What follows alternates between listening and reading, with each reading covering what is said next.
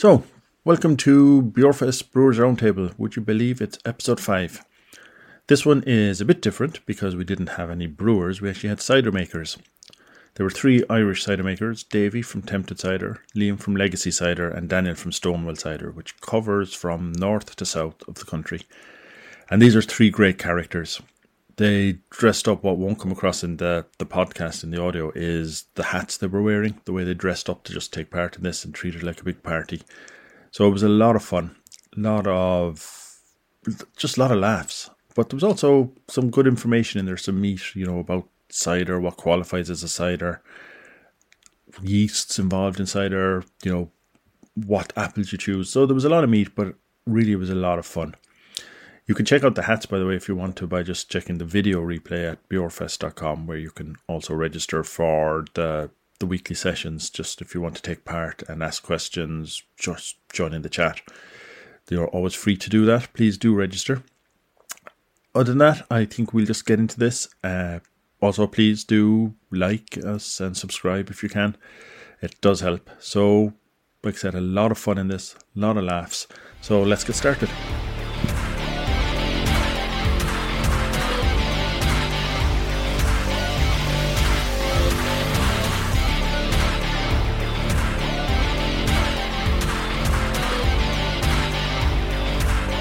Today we have Liam from Legacy, we have Davy from Tempted, and Daniel from Stonewell, I believe. Um, so, welcome. Um, I'm Thank going you. to now. My knowledge of cider is even worse than my knowledge of beer, so um, don't be, don't be, um, you know, surprised at the questions I ask. Basically, um, Okay. so let's just ask. I'm going to ask the cider market. I mean, I, I, as we all know, or as we know, beer like was dominated by the, the multinationals, um, and uh, the little basically, you know, kind of Indian brewing died out completely. It's only come back in the last ten or fifteen years. Cider is pretty much the same, but I think is it I'd say cider is probably a couple of years behind the beer. right? Yeah. Yeah, I mean the, the market, I suppose, for, for cider will never be as much as as big as beer in anyway. So so there's always, That's what beer people think. But different. We have different ideas. all right. We have aspirations, yes. Yes. And they're as big as our hats. Yeah. yeah. Everyone's missing the hats. I'm missing a hat. No one told me there was hats today. I was You didn't get the Daniel who started it. I'm, I'm blaming You didn't get Daniel. The. You didn't memo.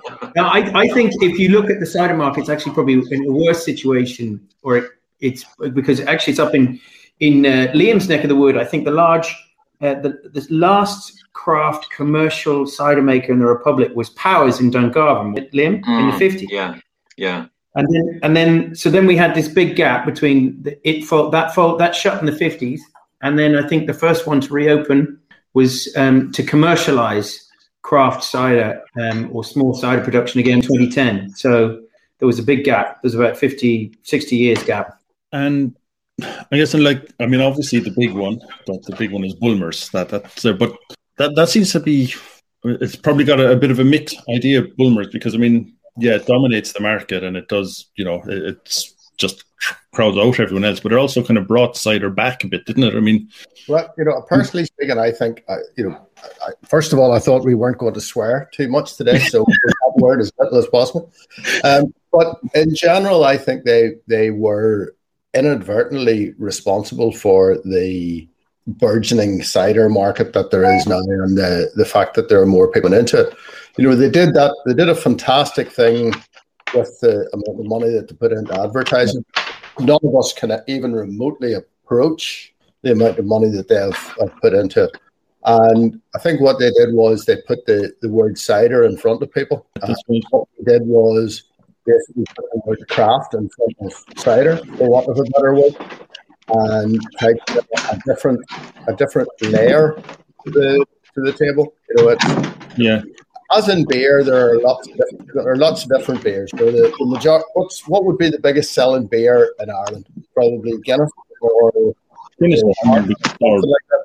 Yeah. So it, oh, the, the market's always going to be dominated by the macros, the, the guys that have got the big budget, Uh, they can they can subliminally tell people that they should be drinking their product. Uh, we've literally got to grab them by the throat and make them drink it so as they can get the experience of what cider actually can taste like. Yeah. So I would say that I would say Bulmer's probably we're a fair way responsible for all of us actually being able to have businesses. Yeah, Yeah. I agree with you, David. Yeah, absolutely. Yeah. I was thinking that it's like it's a thing because I mean before Bulmers put all that money in, it really I mean cider did not have a good reputation really, so that they did make it a premium drink, even if theirs There is weren't enough brown paper bags in the world to put the bottles in that people were drinking their cider out of. yeah. So So they did premium then, which I suppose is yeah. I mean, like you said, I mean the amount of money that they pumped into it was, was something else. So where did that bring it then? Where did that bring cider then? I mean, how do you? Is that what led to you being able to start up again, or Okay, I, well, for, I- I'm going to jump in here very quickly. From my point of view, midlife crisis. Didn't want to buy a motorbike because we wanted to live a few years longer. So thought I would start doing a completely different career. So everybody else? You've stolen my thunder, Davey. That's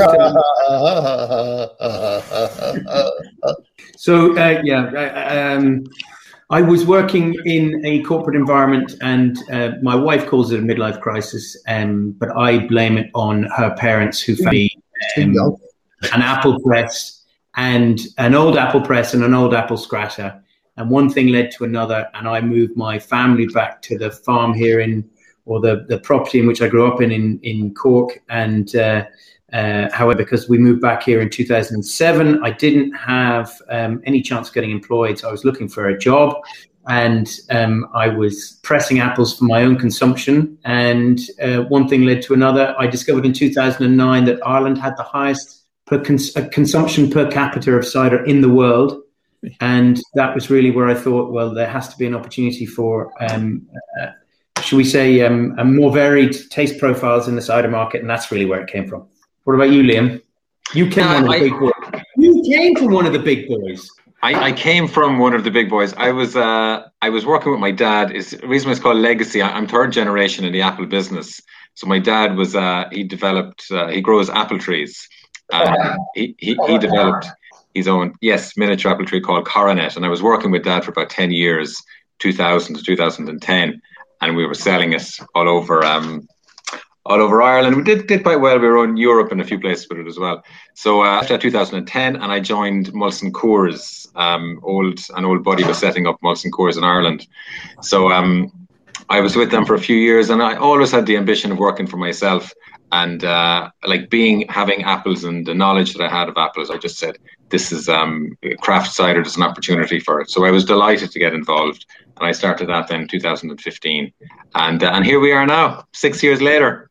We're still here, just I would about. guess an awful, an awful lot of people have apple trees in their garden because of your father. Because All right. they Yeah. were they were a fantastic introduction to put a very very small tree or a tree that takes up a very small amount of space. Yeah. So Yeah. basically, urban gardens that wouldn't have been able to have a tree before. Basically, they're, they're like a pole with the fruit coming out from it. Correct. Yeah. Yes. Yes. Yes. So literally, an apple tree can take up about the same space as the width of me, which it's getting bigger by every year. But you know, yeah.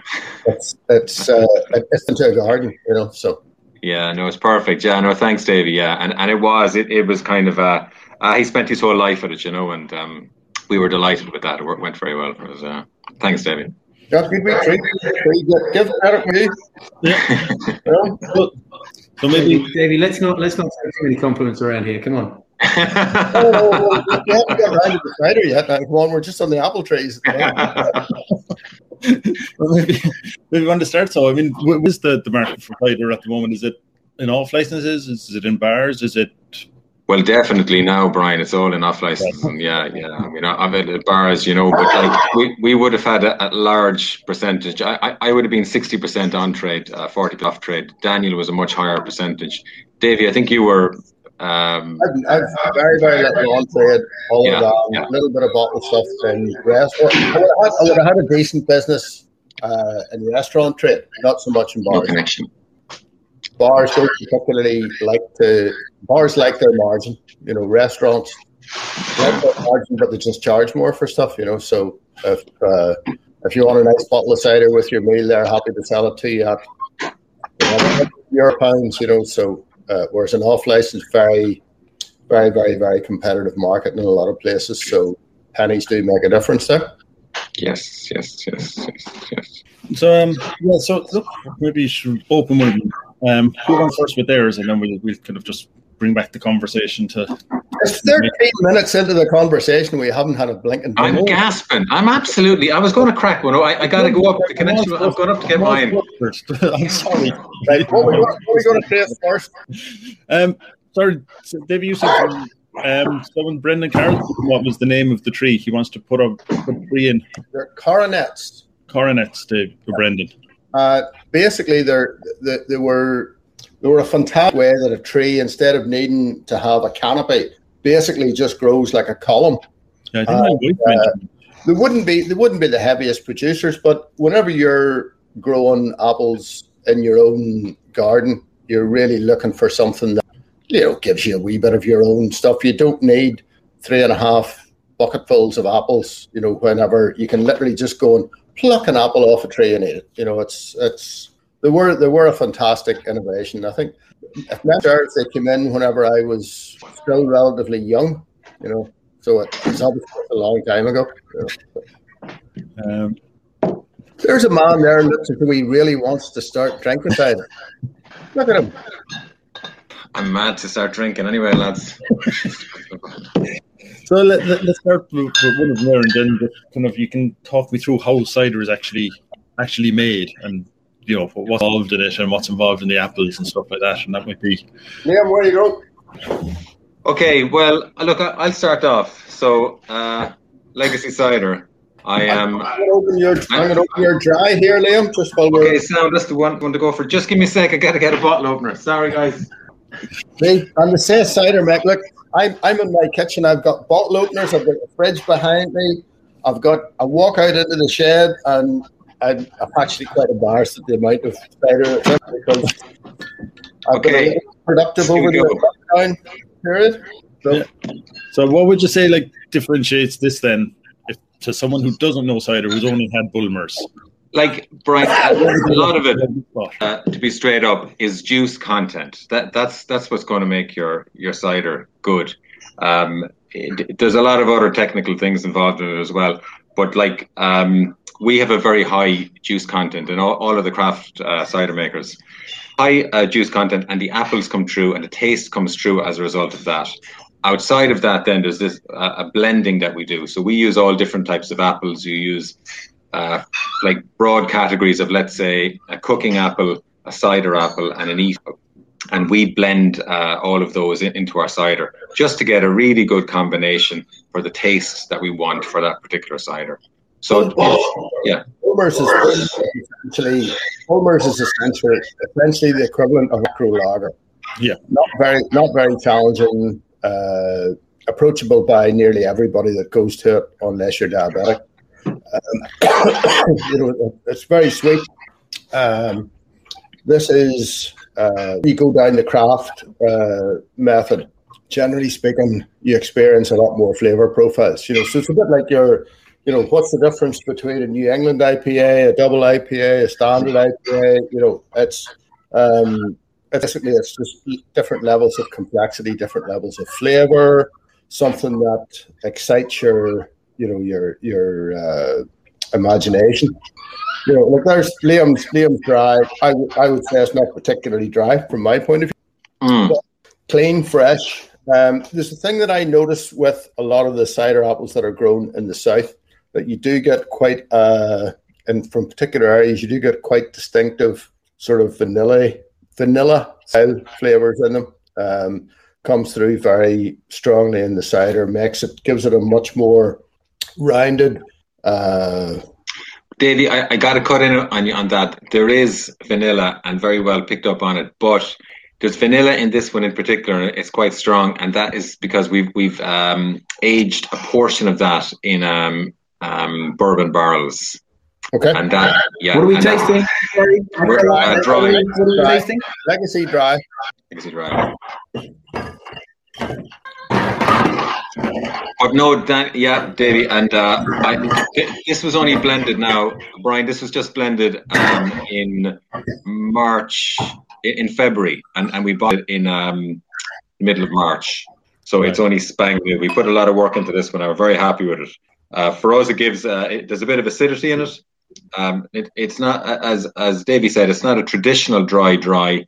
Uh, the Irish palate is a little sweeter, but um, th- there is a bit of acidity. There's a bit of dryness at, at, the end of the mouth, and I really like that vanilla um, that's in it because it gives a perception of sweetness as well. It's a, it's a, it's a vanilla. Are you guys collaborating? Sorry.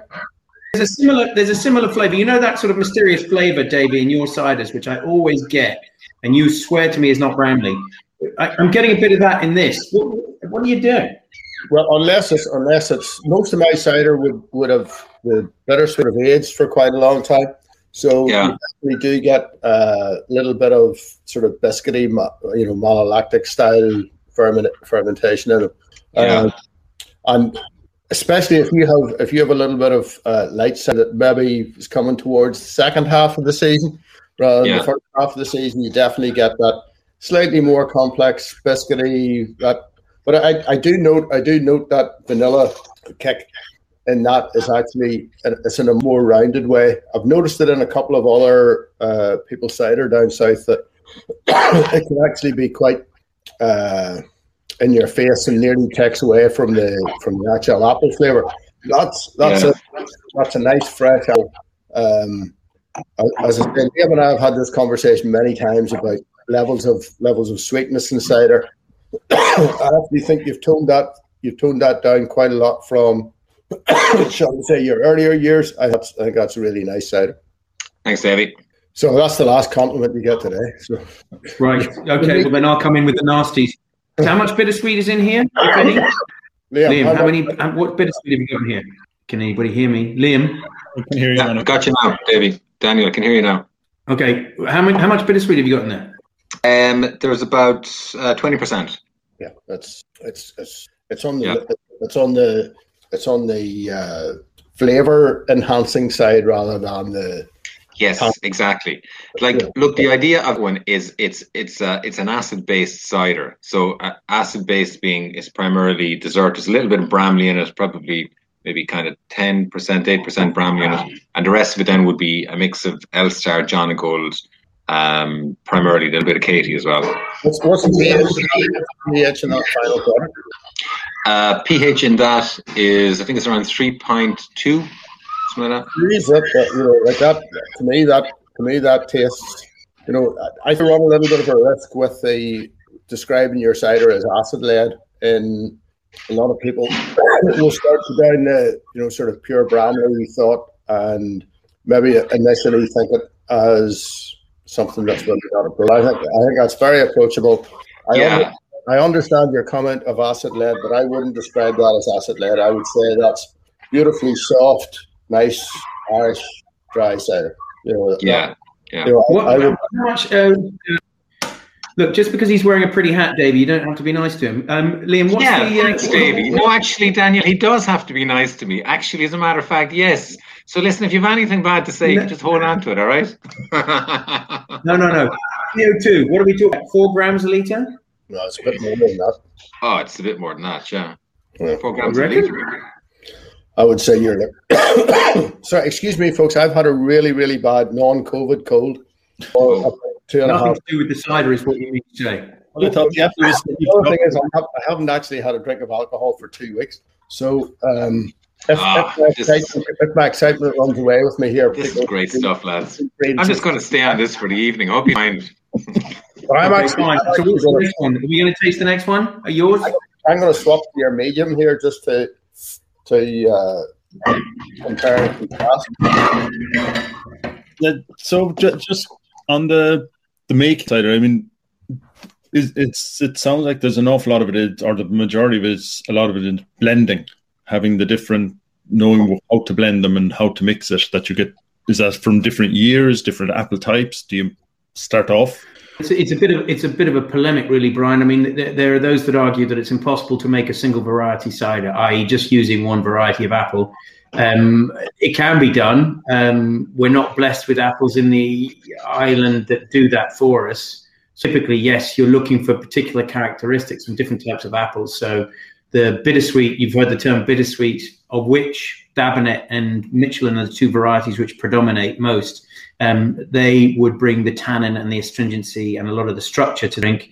Um, and they would be to, you know, when if you go to a sort of Brittany cider or a Normandy cider, they would always be bittersweet.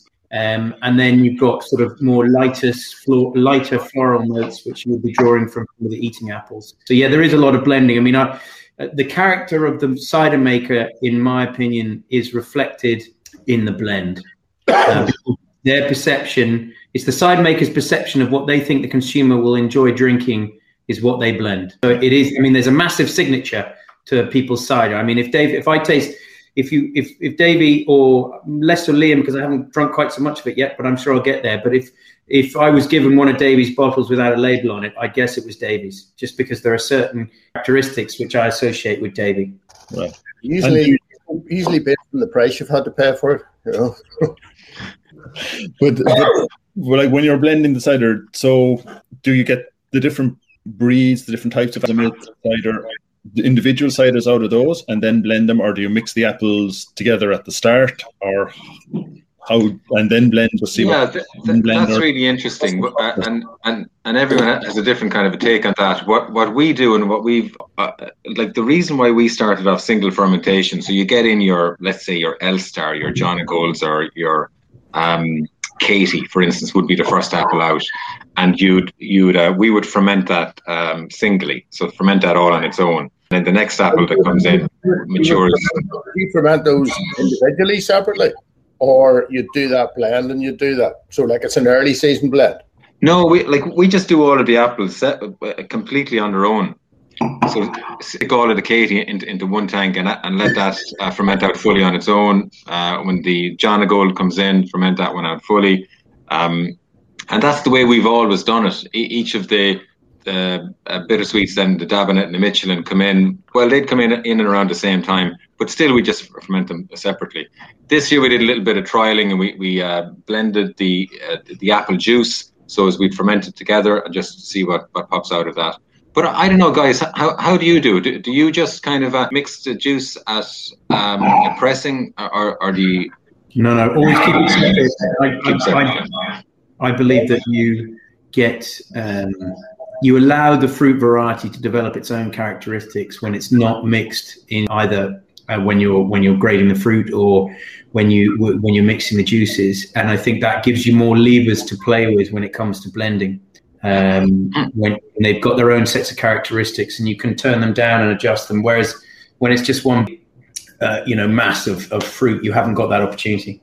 Right. Well, I would I would disagree with that slightly, but I, I agree in I agree in principle, but I disagree in practice because I have now developed basically what I call an early season blend of you know, basically, all of us have two different styles of cider. We have a light eating apple style cider, which has no no discernible tannic characteristic. It's it's completely um, it's completely characterized by its level of acidity. Uh, so I have an early season blend of eating apples, of which I per- personally speaking, I think the apple Katie is one of the biggest abominations of apples that ever was brought onto this earth. Oh yeah. as a as a and again, this is a per, completely personal point of view. Um, it's it's an apple that I don't use at all. My early season blends would be Worcester and Discovery. Um, late season blend would be, uh, generally speaking, um, Jonagold, Falstaff, and Golden Delicious. Uh, yeah, that, that's funny, Davey. You see, we, we, we, wouldn't get those at all. Like uh, Discovery, I don't think there's an Egremont tree growing down. Egremont, Egremont, yes. Um, if you if you ever want to make if you ever want to put a toe into making pear cider or perry. Yes, uh, yes, exactly. Yeah. Any, any sort of a good russet apple. Yeah, uh, yeah. Big high, big high sugar content. Yes, uh, yeah. Aromatics are there. The floor very aromatic. Yeah, are there. Um, the problem is you can you can end up with a very nearly a perfumy uh, smell and taste from it, which Um, That's the Royal, Royal Gala is terrible for that. yeah, Pink oh, Lady is appalling. Pink Lady, Pink Lady is. I, I was once uh, given some supermarket outgrades of Pink Lady and made cider with it, uh, and I was thinking about bringing out a perfume blend instead. Yeah, yeah. It It's stinks. just, it's it, ju- but it it stinks in a way that it is particularly. It smells quite nice, but when you taste it, it just has this soapy, mm-hmm. non-drip flavor. You know, so It sm- it smells like a lavatory air freshener to me. I got to tell you, I didn't like it at all. what? Actually, It's an apple on steroids. Try using one of those as a tea bag and then make a bit of product from that and see what it's like because could very well, very well work. Lads, come on, move on to the next cider. We're going to be here all, all day unless we get cracking. Wait, which one is, is the next one? Well, I've just tried your medium. Oh, yeah, medium. All right. Okay. For goodness sake, would you keep up? Keep up. Like, come on. Lads, take me two seconds here now to get this one in. What you think, Okay, the, the floor is yours now.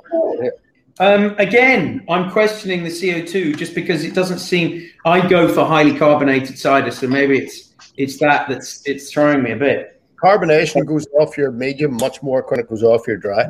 Um, partly due to the sugar content, I would say it's, it just it's it just not doesn't doesn't seem to hold it quite as well. Because I would agree, I would say that that's not anywhere near as as well carbonated as the first one. Yeah. Yeah. No, that's the problem. No, that's the problem. It's a very pleasant drink. Um, It's it's a very look. I tell you one thing: if you had a Bulmers person and you gave them a bottle of that, there's enough characteristic about that makes it out to be very different. But it's very approachable in the way that some, you know, a, a, a Bulmer cider doesn't necessarily have, you know, strong characteristics, strong flavors. That that just has a beautifully fresh apple flavor. So I think it's. Um, for us as a cider to give to someone to move them on to drier product and more, uh, shall we say, challenging cider product, that would I think that would be an extremely good starter. and, and that's that's an interesting point because I can see Barry Masterson's made a uh, made a, a comment there.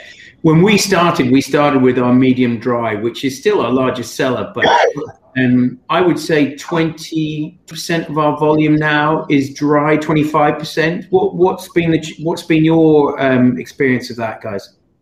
Well, Whenever I started out, uh, I had a I had a, a dry and a, a medium dry, which basically was dry and a sweet. And my sweet sales would have been eighty five percent, and the dry sales would have been fifteen percent. Um, we probably do compared to that first year, we probably do five, six times the volume now. I've got five ciders, and dry cider makes up forty percent of my business. Wow. Forty percent, yeah.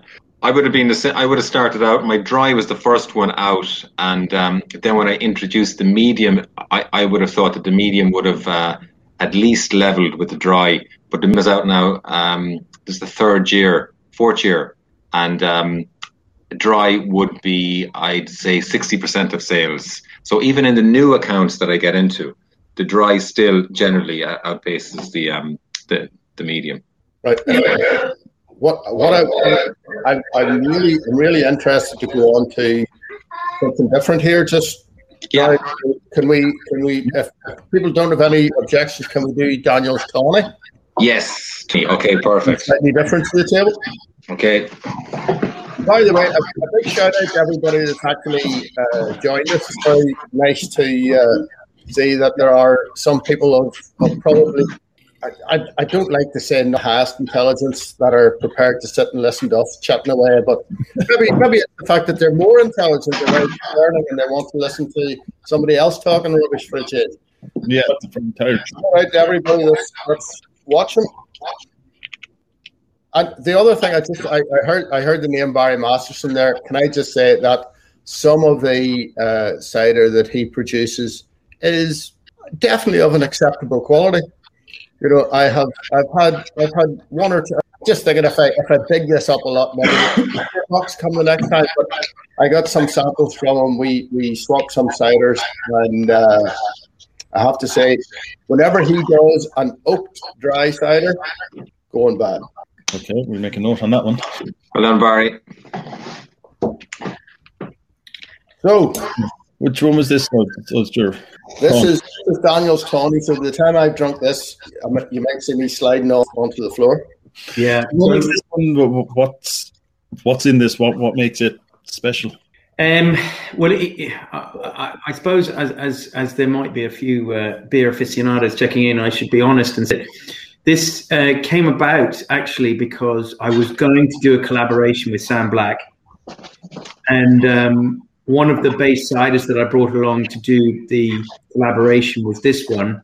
And uh, whilst we worked on another project, I found some hops and I decided that this product um, was just too good to leave alone. And basically, what it is is it's um, bittersweet variety. So it's predominantly Dabinett apple variety, and uh, it's chaptalized, um, which I'm sure all the people on the call will recognise. But basically, that's the addition of artificial sugars um, once the fermentation process is been artificial, not artificial. What age, what age is that base cider before you start finish? You know, before you shut off. At least eighteen months. Yeah, because it's got got a lovely mellow tone to it. We we um, so I chaptalize it up to fifteen percent. I rest the fermentation. I leave residual sugars. We've got about nine. Uh, sorry, mm, sorry. We're at about thousand and nineteen in in gravity terms um, for that, and then it age it's age on its lees. So we leave it on its lees for the eighteen plus months, um, and then um, basically just before we bottle it, we through the flower of the Eldorado dry hop. So this is we don't sell huge quantities of it, but it's extremely popular for those that do that do drink it. And it's done very well in competitions for us. Uh, but really, um, compared to um, a, sweet wine, to a sherry, um, to lots of different things. And It's quite interesting asking um, masters of wine to tell you, you know, what, what is the thing that's not apples in there because they rarely get it. Um, but basically, the idea of the hops is to use the bitterness of the hops to, to add another layer of complexity, but also to counterbalance, if you like, the residual sugar that's been uh, left in the tawny. So that's how it's made. Um, it comes in at 15%, so not uh, for the faint-hearted, and, and should be drunk in, you know, that sort of glass as opposed to a pint. Um, oh, geez, a pint of, a pint of that is, uh, yeah, okay.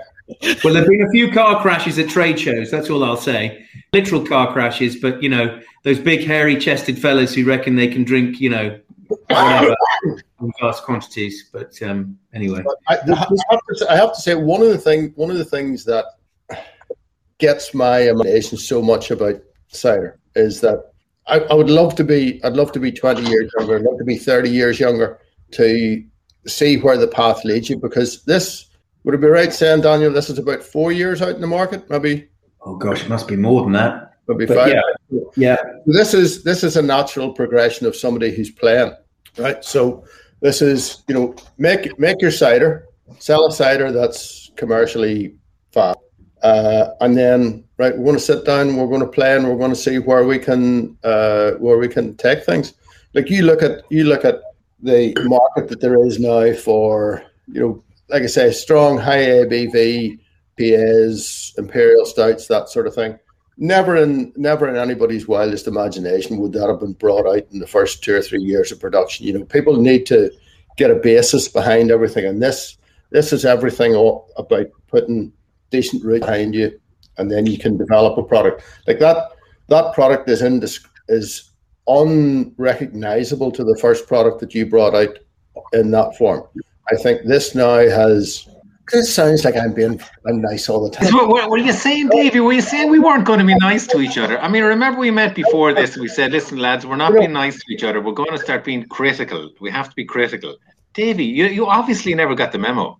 Yeah, well, you know, this I I, I just this has become a very refined product. You know, it's he's not normally nice You know, one of the one of the things one of the things Daniel said earlier on that he came back to Ireland and, and couldn't find a job. Well, I'd I'd say now he's definitely employable because he has so many thoughts in his head as to where he's going to take things, new products that he's going to bring out. That you know, there's nobody would give him a job now because there's probably about one of his attention span that isn't on new product development. You know, so. Daniel, just one question on it. Um, would you barrel age it? It seems like a cider that would, or a drink that would do really well in a barrel. A lot of people think we do barrel age it. Actually, Liam, interestingly enough, Um, you could. Uh, we also have an apple oak wine, uh, which uses a similar base but without any sugar. Um, we haven't. Interesting. Yeah, I did put some out. Um, I did put some out in the market about three years ago, and it was returned. I went to which off license premises with somebody saying it was corked. Um, so I think the people who drink it have got a, a perception of to what it is, and I guess it's a bit like my medium dry. I'm not going to change it at this stage, but I think there's plenty of, as you say, and I think David's going to come on to something in a while. There's plenty of opportunity to, uh, with oak. Um, and uh, what we can do with that, as long as the revenue don't penalise us too much. So it might. Um, we'll see one what of, happens. One of the things I think you you you you leave yourself slightly open. I've had this discussion with a couple of other people. You leave yourself open to a lazy review from people, where they taste something and they don't actually try to mm-hmm. encompass the flavors that are in it. They just immediately straight to the the easiest thing and in a cider, it's maybe vinegar. You know, they'll say, "Oh, that's oh no, you know, there's vinegar in that or whatever." And if they actually sit and taste the, the, the flavor profile, they'll find that it's actually a, a, a savory, very complex background flavor that's in it. That so, as I say, it's very easy from your point, Daniel, with the cider that was returned. It's very easy to be to become uh, a victim, a, a, lazy review, or somebody who does who wants to appear to be an expert. You know, there are a lot of those about in our industry of people that think, um, you know. Don't know what you're talking about, Debbie. Oh no! Oh no! Can we get the next cider, please? Can I ask, just, just based on the hops and that, the, the question, I mean, Kate here had a question about how much non-apple fruit she said, but how, how much non-apple content, I guess, could be in a in a cider and it stops being a cider, or hops, or fruit, or. Well, this, this, this, is cider. This is this. This is a very germane question. Uh, the revenue are supposed to be harmonizing, but so, for example, to use so the tawny is considered as cider, cider believe it or not. I'm slurring my words already, and I'm only on the oh full cider. God, um, starting. Tawny is tawny is considered a cider, but we have a same the same ABV cider, which is oaked, and it's not considered a cider, except nothing to the other one other than it's just aged in oak. So I think that's a very good question, and I think it's unclear, and I think there's a whole area around that which needs to be um, addressed that's across right. the industry because the problem is cider is a very old church, but the reality is. Um, you know, uh, there isn't anything but water and concentrate in a um, I'm going to swear, Applemans or Orchard Thieves, but they're called a cider. And all of the ciders that you're tasting today, which are not apple juice, are also called a cider. And so I think there's a perception perspective in relation to the consumer as to what cider is and what we categorize it as an industry. And then from a revenue perspective, and it's one of the biggest issues that they've had at a European level, is because cider hasn't been a ubiquitous drink such as beer has, um, there is no classification as to what cider is. So at an national level, there's a lot of people making it up as they go along. The, Would that be fair? Everything depends as well, you, you know, on your geographication. If you're north of the border, Daniel's Tawny would not come under a cider classification because there's an addition of a of a third party flavour to it, i.e. the hops. So um, the, the UK revenue basically do, only accept apples or pears as content for uh, cider. So as soon as you put any third party flavor in, uh, they they multiply the duty by approximately one and a half times. Yes. And um, you know, so if if hence if you go if you go to America, you'll find. I think when we were over at CiderCon last year, somebody told us there were something like 89 hop cider products in America. If you have a hop cider product in the UK, your duty level just goes from 40 pence a litre to nearly a pound a litre. So all that innovation that you could have is basically stopped. So it's uh, the the, rev- the revenue take a very different attitude depending on on whether you're in the north or whether you're in the south. Well, and um, I mean Barry's just asked an interesting question. Unfortunately, um, the UK is not much better, but uh, in Ireland, the only people who actually quant- um, uh, find what a cider is is the revenue. And there is people talk about juice. Um, well, reconstituted uh, concentrate is also considered juice, unless I'm incorrect.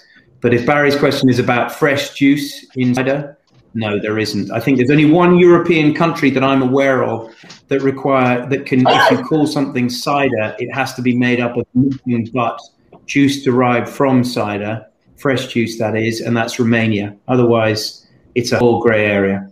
Yeah. But look, it's it's uh, all I can say is in the north, it's very uh, there's very little scope for innovation. You can't you can't you can you can store a product in a barrel that amounts of flavour to it without that changing the the uh, the duty level. So you can store cider in a whiskey barrel uh, and call it whiskey aged or whiskey barrel aged. You cannot call it whiskey flavour. You know, if you call it whiskey flavour, you have to pay the higher duty level. You know, so it's um, there's a lot of innovation that about, and I think probably will happen in the next few years. Uh, but at, at the minute, it's uh, it's very difficult to buy uh, a new, you know, a product with a different twist on. You know, so. Right. Davey, can we taste your barrel aged what, what, of your ciders are we going to have? I have. Davey, which of your ciders are we going to have? Let's do the dry and the barrel aged one. Okay. So, right. At least, if, if possible, if possible, if you had three different glasses just to pour this into at the same time, it would be great. This is well, we should keep Barry happy now because um, we're on to the we're on to cider with uh, a bit of a barrel to it. So this is my ordinary dry cider uh, with its commercial level of carbonation, and this is my barrel aged cider, which is uh, just done with my own test kit. So if you if you put the two of them side by side you see an automatic, an obvious difference in the. Uh, David, in in the barrel age, it's actually a dry cider, is it? The same blend. It's actually drier. Uh, yeah. It's at about a thousand and four SG, so it's it's really dry. The uh, ordinary dry cider is quite. Thousand and four. What? Thousand and four. Yep. So out of curiosity, it's the wrong way to do it, but try the commercial cider first of all. Mm. There's a nice bit of bittersweet in that, isn't there, Davy? That's 30, that's 30, per, 30, like 34, 35% bittersweet. Mm. Uh, definitely taste that. A uh, little bit, quite a bit of uh, that particular blend is an early season batch, so that's that would be Worcester and Discovery. So a little bit more, a little bit more in your face acidity to it. Mm. Uh, which you then have to, if you're trying to get your blends the same as in early season and late season, you need to manipulate your the juice that you put in at the very end. So, but that this is the one cider that, that I'm incredibly proud of and pleased of. This is what I wanted to make for myself, and I've been able to make it fairly consistently. You know, we, we put out two years ago, we put out 70 odd thousand liters of that. Uh, we put out last year with the pandemic, we still put out 40,000 liters of that. And I'm really pleased that every batch we put out is I would say it's within one or two percent of the batch previous. You know, it's it's uh, it's a nice, dry, easy drinking cider. Well, I was going to ask you have a nice balance between uh, acidity and all bittersweet.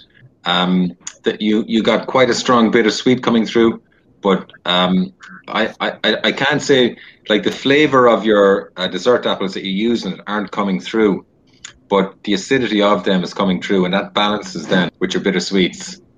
So um, that, to me, that that's that's meant to be that's meant to be an easy drinking dry cider. So hence, it's about a thousand yeah. and six thousand and seven. You know.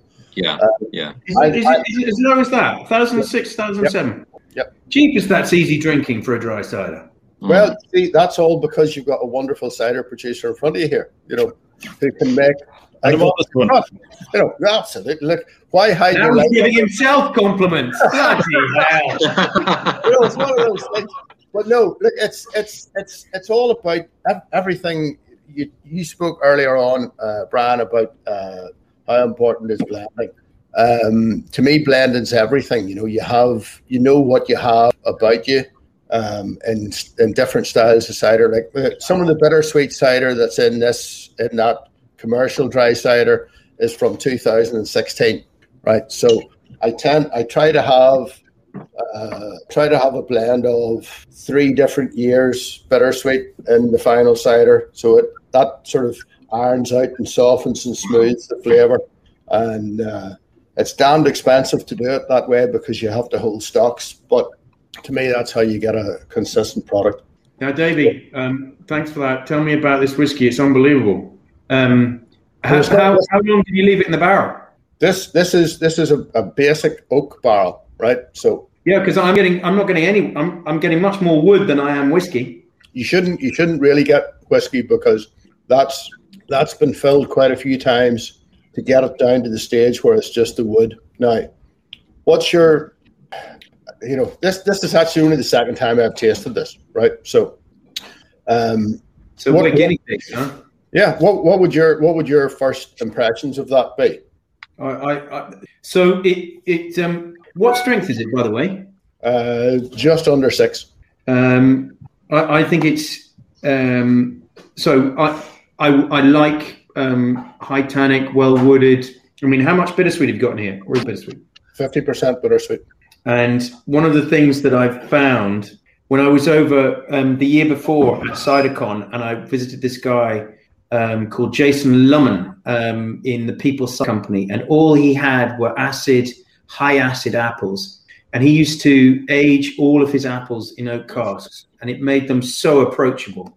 Um, and I, I think the wood has transformed this. Really, I think it's fantastic. I think it's great. You know, but that, like I said, that that finished product is two is one thousand and four SG. but it you know it doesn't. If you if you put an or if you put a, a, you know an ordinary cider a thousand and four SG, very different, very difficult to get the unless you have a very very high bittersweet content or whatever. It's very difficult to get the the fruit flavors through because on a on a on an apple cider, thousand and four SG basically is you know it's a bit like blowing in the wind. It just it just is, disappears. Is there, is there any perry in this? No, because no. it's got you know. Um, I had the, the, the good fortune to uh, have a sample from your fine stable of products um, the other day, and there's almost a sort of perry tannin crunchiness to the um, to the cider. Well, that's that, that uh, that's 2017, uh, 70% uh, Dabinett, 30% Michelin cider. As, How long's it been in the barrel? Uh, was in was in a uh, nine gallon barrel, that size of a barrel, for approximately five and a half months, nearly six months. So there were no. wood. They clearly clearly wasn't spent by any stretch of the imagination. There's lots of wood in that. Yeah. Yeah, it's it's unusual, Davy, because the, most of the kind of the whiskey barrel ciders that, that I, I, taste are it's vanilla and it's it's actually the whiskey that's coming through into it rather than what you have here is you have the oak and you have the tannins from the oak. You know, don't, don't, don't call it an oak barrel. You know, I, yeah, I have a uh, small oak cask, and the fact that you're dealing with a very small um, a very small cask allows me to use my favorite phrase, which is surface area to volume ratio.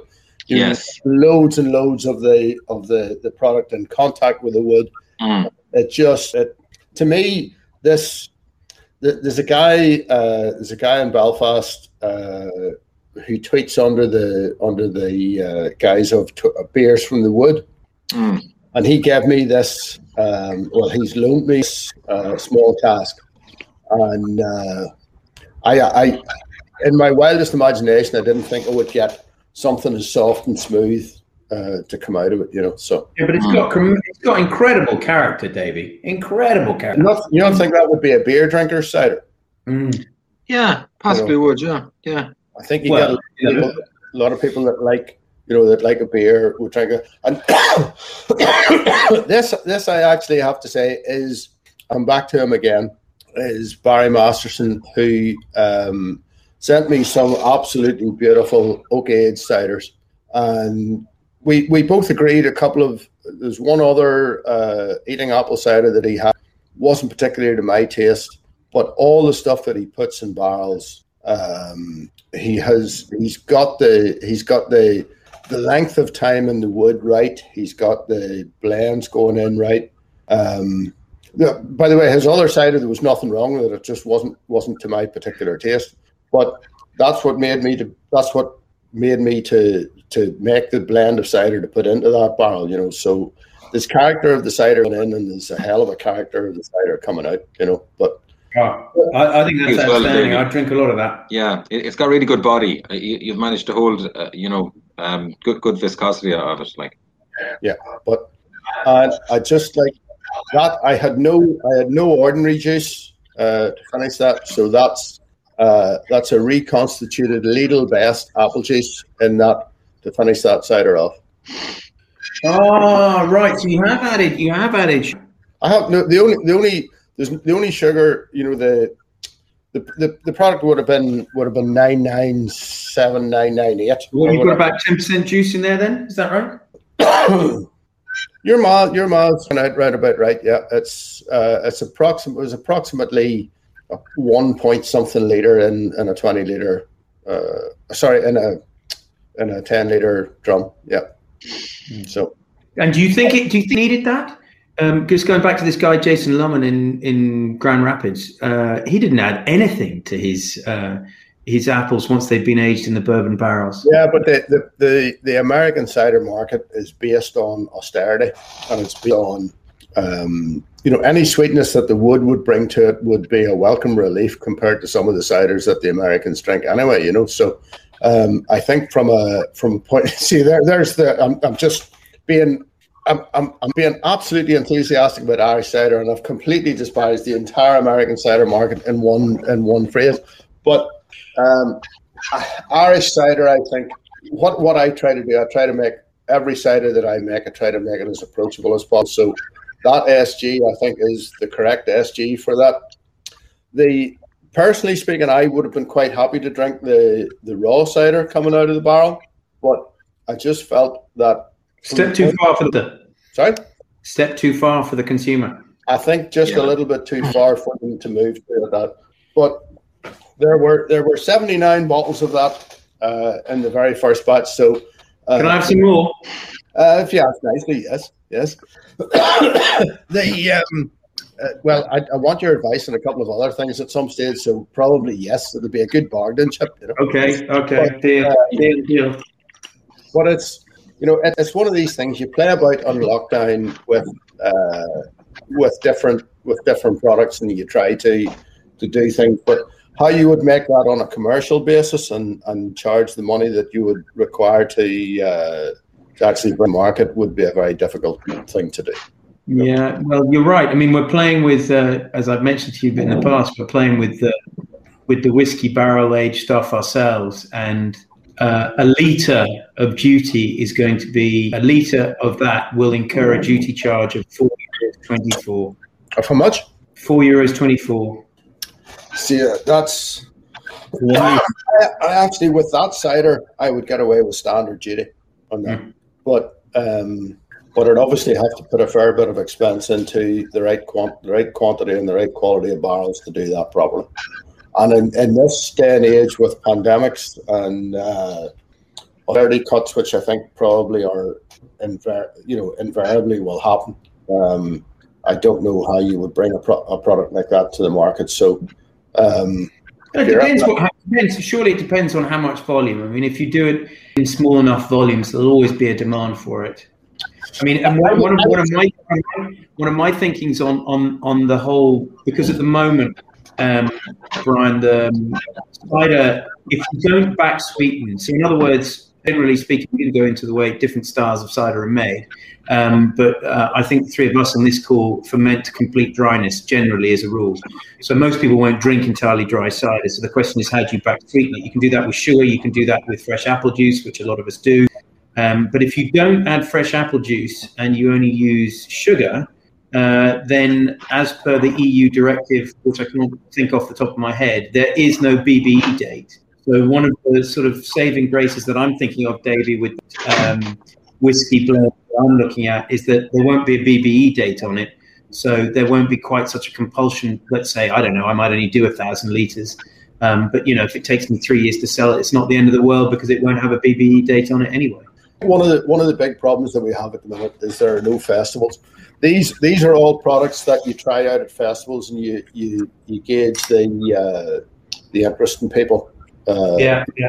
You and I both, you and I both know, and Liam, you're bound to have had in your early days as well. You're massively, and your production, your production values and your production uh, is everything is to do with feedback that you get from people, mm. not not having, not having face to face contact people.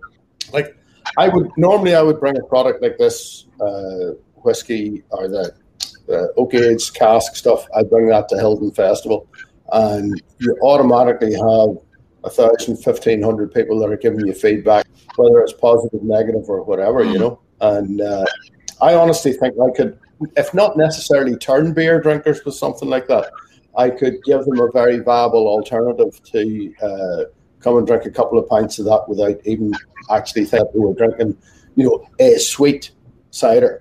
You know, so um, I think I think there's I think there's big legs in that. I think there's big legs for small quantities for like your oak aged. I think your oak your oak aged uh, wine. I think it's a fantastic product. That tawny has become incredibly refined. There's there's market for that in small volumes, but at a premium price, you know. So can I ask? Well, yeah, I mean, that, that, would be that would be hitting the off trade. I mean, that'll be going out between in court between eighteen and nineteen euros a, bo- a fifty right. CL bottle. Which, which one's up? The tawny. Right. But the, since you're talking about, um, you know, what you can't add in, especially in the UK, you can't add new stuff and that on the barrels. That does anybody play with the yeast or what, what kind of yeasts do you use, or do you have you ever tried playing with, you know, like in beer, yeah, spontaneous fermentation? It, it is, Brian. Yeah, ye- yeast is, is a massive part, and I think, I, well, for ourselves anyway, and I'm sure the last well, you you work on commercial yeast. Like we, we would have started off on, on wild yeast, so we had really good wild yeast that, that dominated, and it, it was uh, very good in, in certain uh, apple varieties. Then we played a lot with uh, commercial yeast. We went through a lot of experiments, and um, and and then like so so what you do then is you, you taste all of the ciders. There could be uh, maybe 15 or 20 different yeasts that you're using. Taste all of the ciders. And then you say you, you point out a few uh, tanks or ibcs that you have and you go excellent excellent. Like last year now we p- pointed out it was a Jonagold and it had just um, absolutely fantastic uh, the, the flavor was just incredible. So we got the um, the lees at the base of that and we um, cooled those and we used those again. So we, we, we inoculated those again, and uh, and the cider from that then has been really good. So from our point of view, anyway, what we would be doing is we would um, get the best yeast, and then we would uh, re-inoculate and let that dominate in the cidery, and continue to use that. Uh, and if that worked and all, like there's a big difference between your eating apples and your cider apples. Maybe it wouldn't work so well in the cider apples, but you just keep playing around with, that kind of stuff. Yeah.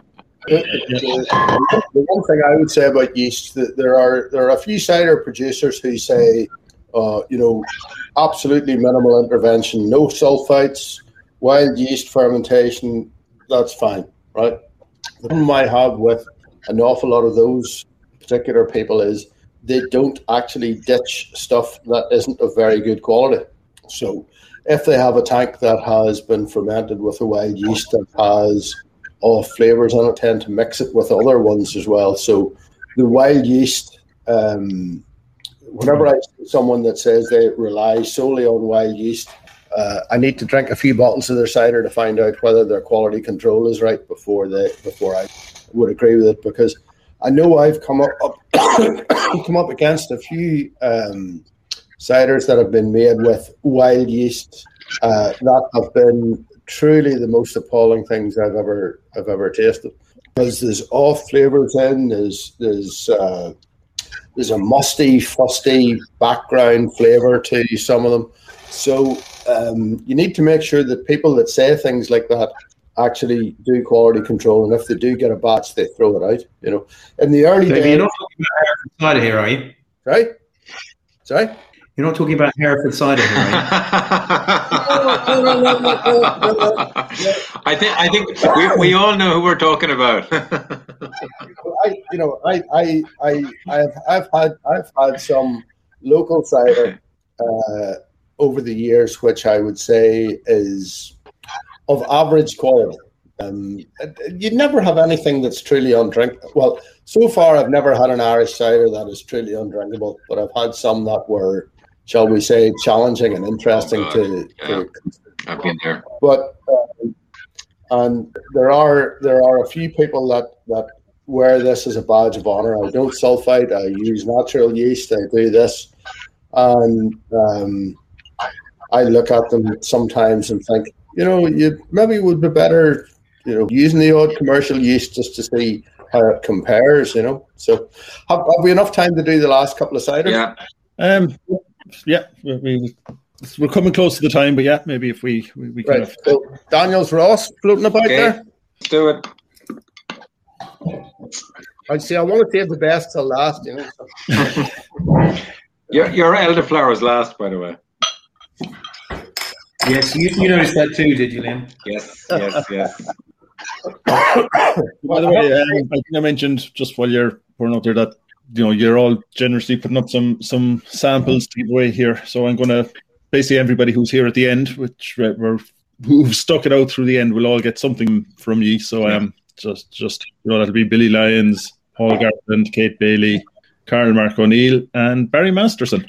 Yeah, and as well. I, I'd like to thank Carl. Carl is a great supporter of, uh, of ciders in Ireland. He's got a great range inside Morton's, and uh, he, he's- he's just recently started stocking us as well. So thanks very much, Carl. Thanks for your support. Yeah, you might really think about that with a sombrero like that, though, Liam. Did I hear the name Bill- Billy Maybe you, maybe you should redo your branding and you can just have the sombrero. Ah, on yes, yes. I actually look Mexican. I, I think I'm, I'm the epitome of what a Mexican should look like. I'm a redhead, for God's sake. Did, I- did I hear the name? Did I hear the, the name Billy Lyons? yeah. Mm. Right. This is this is a person who I've never met, and I see an awful lot of their social media posts, and uh, I would really quite like to meet them at some stage because Well, Billy is from Cork, so you know God's own country, Davy. So when Well- you're next down, Well, you know, you you see you see a lot of these people on social media, and you know there are a lot of people who do who obviously are incredibly passionate about local produce and local good producers, and he certainly seems to be one of those. D- Daniel, I, I gotta say, like, right, fair dues. right. Let me explain this before we run out of time. So this little fella here is basically a blend. It is a blend of rhubarb wine. So how do you get juice out of rhubarb? Basically, you chop it into little bits, you freeze it, and then you press it uh, because it's highly sinuous, as you can imagine. And those of you who want to giggle can A screw, What? a screw press is what you need. Uh, any. Well, we managed to break our macerating tank trying to pump the flipping stuff through. Anyway, it's been a nightmare. Um, so anyway, it's it's hard. So you extract it. Now, obviously, rhubarb has very little sugar in it, so um, um, you're around about a thousand, a thousand and one if you're lucky. Um, so we add sugar. Uh, we ferment it out to nine percent total dryness. It's intriguing when you get the base. Um, when you get the dry rhubarb wine, there's lots of rhubarb. One of the few things I've worked with, which keeps, other than its color, it keeps its characteristics. So smell, odor, uh, flavor. Unfortunately, not the color, but anyway, that's another thing. Um, but one of the fascinating things is that when it's dry um, and you're tasting it before you blend, there's a real salty quality to it. And then we blend it with uh, eating apple, Jonared principally, um, dry cider, and then we back sweeten with with fresh juice. So anybody, you know, I haven't had this in a while. Anybody who likes rhubarb, this is manna from heaven. Manna. I love it. I love it. Yeah, it, is. it, it just it See, just reminds me of rhubarb and cus- custard desserts. You know, it's just uh, absolutely nails it. Like how how you got that true rhubarb flavor to, all the way through to the end product. Qu- Quite achievable. Has any, has anybody here ever tasted rhubarb, uh, rhubarb gin? Rhubarb gin, no. Any good? It's a it's a rhubarb gin liqueur that they do. It's about twenty percent, and uh, it's obviously a synthetic base that they put into it, but it's very rhubarb and custardy. And nearly everything that purports to be rhubarb is done with this particular flavoring or uh, uh, essence or whatever. And the fact, I, I actually, with Liam, I would actually say this is one of the few things that I've tasted that is just pure Yes, rhubarb. pure rhubarb. Yeah, yeah. That that that, that incredible It has- flavor. it doesn't have it doesn't have that back custardy bit that you get. You know, it's it's really fresh. I, I have to say, um, we have been friends for a long time, but I'm I, I would quite happily become uh, non-friend if I had made that and he hadn't made that because I think that's just a wonderful. Yeah, no, I think it's, it's, it's a incredible. Yeah, yeah, it's incredible. You know, it's- Well, I, all I can say is I'm bloody glad that it did come out that way because when a local farmer said to me, "Would you like some of my rhubarb?" I thought, "What the hell? We'll give it a go." Extracting juice from rhubarb is the biggest nightmare. Just- screw press. No, seriously, screw press is what you need because I there's a, there's a another product. Uh, uh, somebody that I was making uh, wheatgrass uh, shots had a screw press, and it would be the perfect thing for for extracting juice from you. There, you end up with uh, you end up with the pulp that comes out of it. You imagine you imagine trying to press grass, like is what this thing does. And literally, what comes out of it is like nuggets that you would feed uh, cattle. You know, it's that you know the, the pulp is that dry, and the and the juice comes out unbelievable, right? I did. I did look at it. I mean, the, the clearest. It's it's either um, an olive um, press or a soya press is probably the Yeah, best thing yeah, that we should yeah. do. Yeah. But the one the one criticism that I, I have about this cider, and it is it's it's a completely superficial thing, is that I personally speaking, I would have had a tiny, tiny proportion of black currant juice to that just to make it pink. Because I think if that was a very you know, the black currant flavor will go with the rhubarb flavor. Um, you don't need to put any, you don't need to put much black currant in to actually get the color. You wouldn't influence the flavor at all. But I think it would just elevate that to the most refined product that you could possibly have. I, I really, I, I, I tip my hat to you on that Yeah. one. Look, Well done, Daniel. Well done. That's, I think I think that is a, I think that is a, a truly an incredible drink. Yeah. Yeah. And like Daniel, in, in fairness to you, no, but in fairness to you, you know, and you look at the Americans now and all that they're doing, they're kind of throwing tea and they're throwing everything into their cider and they're experimenting with it. But I don't know anyone who's ever thought of putting rhubarb in a cider. Like it's just a mad idea. And Well, I did, but I, I did, but I couldn't get it right, right, so I didn't bring it. right. Well, You know, not only did you think that you got it right, so fair dues, fair dues. It's great. Really good. Thank you. It's the Right, elderflower, Davey. Tell us about elderflower. So the elderflower basically is. I was out. I was out in my in the shed that I used to make the cider in at home, and uh, I just had I I was tasting some cider, and I I came upon in my head I came upon a recipe for some elderflower cider, and uh, basically in the head what I thought the recipe was going to be. This is within one to two percent of what that recipe has actually turned out to be. You know, it's. Uh, I have to say I've changed the elderflower source now uh, due to price. I used to use uh, used to use an elderflower cordial from a southern producer, uh, but just it, it just became. He had a couple of bad harvests, and it just the whole product just became too expensive to produce. So this is made with a commercial um, elderflower cordial that's actually available in the supermarkets. Mm, it's nice, nice, Davey. So- Mm. You can't get this down here, can you? I haven't seen it around. At the minute, I don't think I'm on sale anywhere in the south of Ireland due to Brexit and B the pandemic. So it'll be at least six months, I think, before that changes. But hopefully, whenever it does change, What's the specific gravity on this, Davey? uh, one thousand and nineteen. Yeah, it's quite sweet in comparison to what we've been having, isn't it? Well, the my uh, strawberry cider is one thousand and twenty. Uh, if it's one thousand and eighteen, it doesn't taste of strawberry at all. Uh, sweetness level and the uh, sweetness level influences the amount of strawberry or amount of elderflower cordial you have to put in. The acidity of the of the cider. This, generally speaking, I make with uh, later season apples that have just a little bit more apple character. Um, early season uh, eaten apple cider made with uh, Western Discovery, slightly too acidic for the, the final product. But it's about pH around about 3.6, 3.7. Um, like my dry cider's pH about 3.5. So I try What's to the pH on this? Did you say, David? 3.6, 3.7. You know, but the, uh, Seems more. the there's Or it's a higher There's- There's, no, it's, it's it sits around about three six three seven now. It's it's um, It's lovely, David. Really drinkable. It's it's a lovely cider, very nice, and it's a nice a nice subtle. Warm Yeah. What, what, I- what I like about it, Davey, the elderflower is subtle, and on the on the aftertaste, it really carries through. You know, re- in a very pleasant um, pleasant way. It's not overbearing. I mean, what I found in the last one I've had elderflower is you just get elderflower at the beginning, at the middle, and at the end, and then it comes back and smacks you over the head. I mean, this is quite delicate. It's it's it's well balanced, so very pleasant.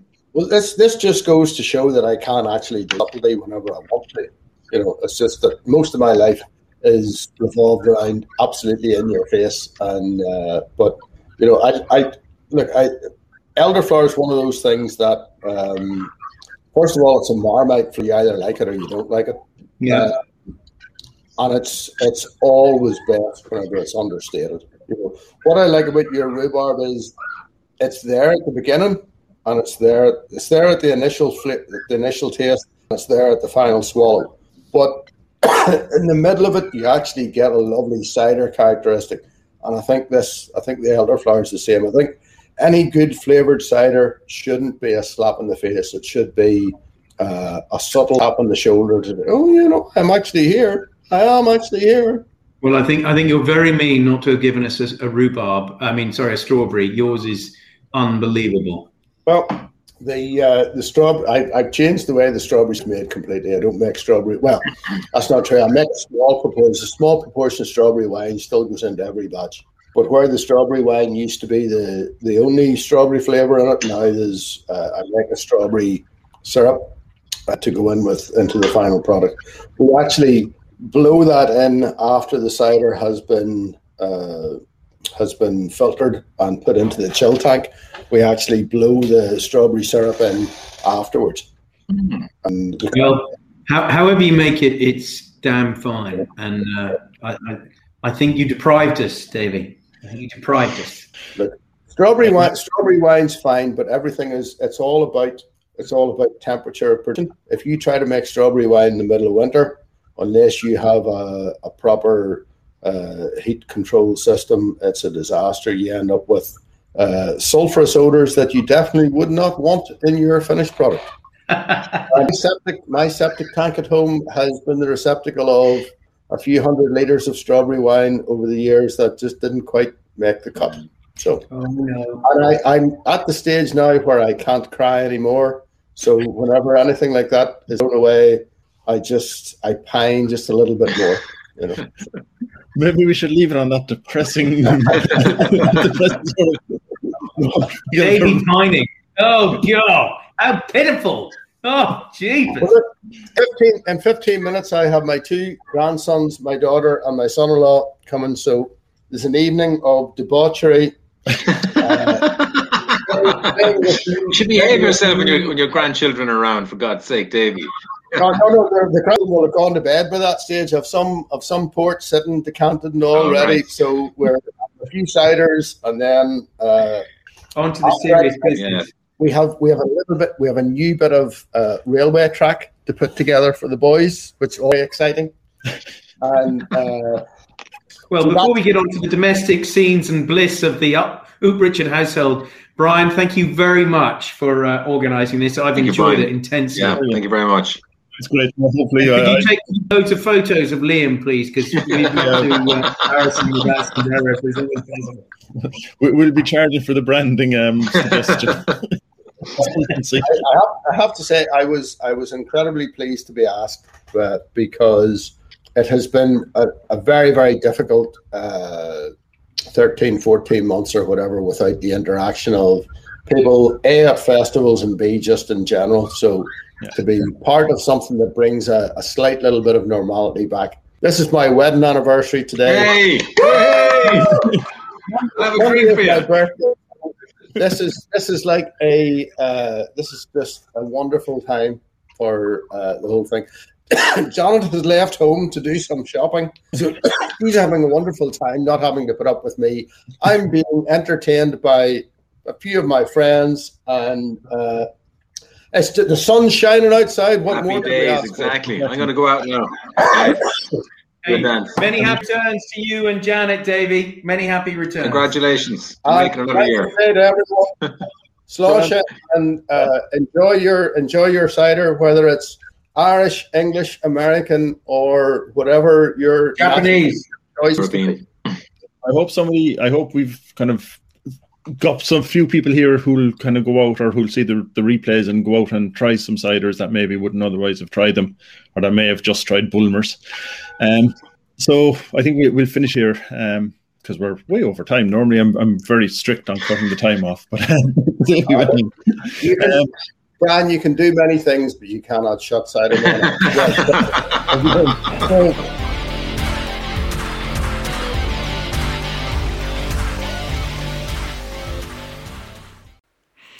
if you've been listening to this, you probably enjoy visiting a brewery and trying to you know tour it, learn who the people are who make the brew, make the beers, um, see how they do it, and just get to know the local of the specifics of that particular brewery.